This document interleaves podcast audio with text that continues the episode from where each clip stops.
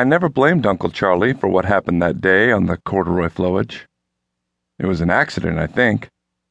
But it would have been interesting to know just how big that muskie was. And I've never been able to figure out if Uncle Charlie really wanted to know too, or if the muskie was more valuable to him as a phantom-like monster that would forever defy man in measurement, perhaps, as Nessie is to the people around Loch Ness. Uncle Charlie was not really my uncle. He was my mother's uncle, but everyone called him Uncle Charlie, and so that is what I called him too. He was an older man by the time I came along. From the first time I saw him, I was fascinated by the craggy, outdoor look of him, and by the smell of gun oil and dried pelts that always preceded him and advertised that when he wasn't guiding musky fishermen, he was a gun trader and a fur buyer.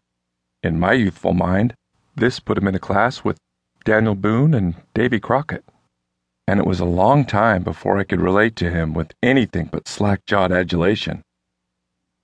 Uncle Charlie spent a lot of time around the little crossroads town of Radisson, where one of his daughters lived, and where his sister, Martha Helsing, and her family operated Helsing's Tavern.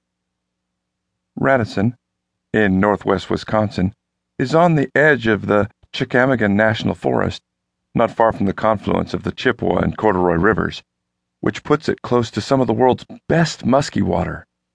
The current world record muskie, sixty-nine pounds, eleven ounces, was taken out of the Chippewa flowage back in nineteen forty-nine by Louis Spray, who had been fishing off a sandbar, a twenty-minute drive from Radisson.